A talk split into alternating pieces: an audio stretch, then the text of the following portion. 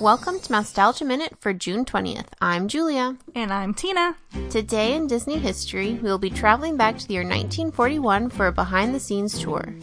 On this day, in 1941, The Reluctant Dragon was released into theaters.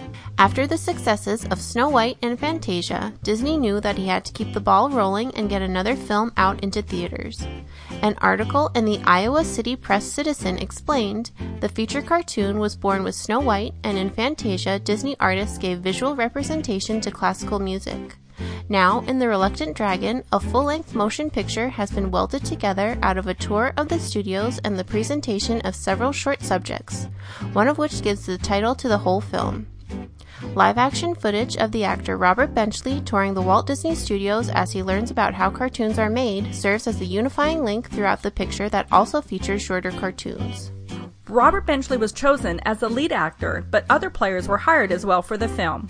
The Oakland Tribune said at the time of production in October 1940 that Nana Bryant, one time leading woman at the Fulton here, has the distinction of being one of the players chosen by Walt Disney for that interesting experiment in The Reluctant Dragon. Disney proposes to use flesh and blood actors in combination with his cartoon characters. Robert Benchley is the top man. Nana Bryant played the part of Mrs. Benchley in the film, who was the one that suggests that Benchley take a tour of the studios while he looks for Walt Disney. The Reluctant Dragon also marked an important milestone for Walt Disney personally. For the first time in this movie, he appeared on screen as himself. The Mount Gambier Watch explained that the film was made in response to numerous requests for a peep behind the scenes in the home of Donald Duck, Mickey Mouse, etc. There is interest in the various portions of the studio, which in this film are revealed to the audience with humor and imagination. This interest in getting to see behind the scenes of the Disney studios is still prevalent to this day, and Disney continues to create opportunities to give fans a look at how the magic is made. The Reluctant Dragon gives a charming look at the studios in the 1940s, from coloring to sound to screening and everything in between. The Winnipeg Tribune said The Reluctant Dragon is not merely a children's cartoon. This time, Disney gives the dope on how cartoons are made.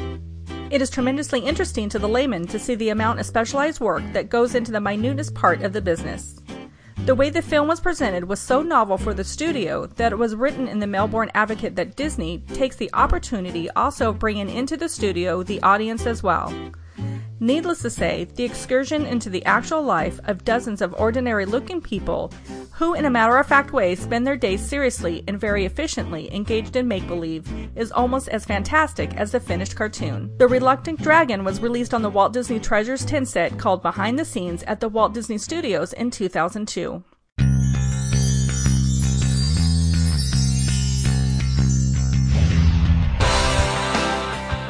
Also on this day for June 20th, in 1976, River Country Water Park opened at Walt Disney World and was located next to Fort Wilderness Campground. Now it's time to say goodbye, so for Mousetalgia Minute, I'm Julia. And I'm Tina, and we'll see you real soon. To contact Mousetalgia Minute, email minute at mousetalgia.com. Some music files provided by FBBTS.com. Mousetalgia Minute is copyright Mousetalgia, LLC.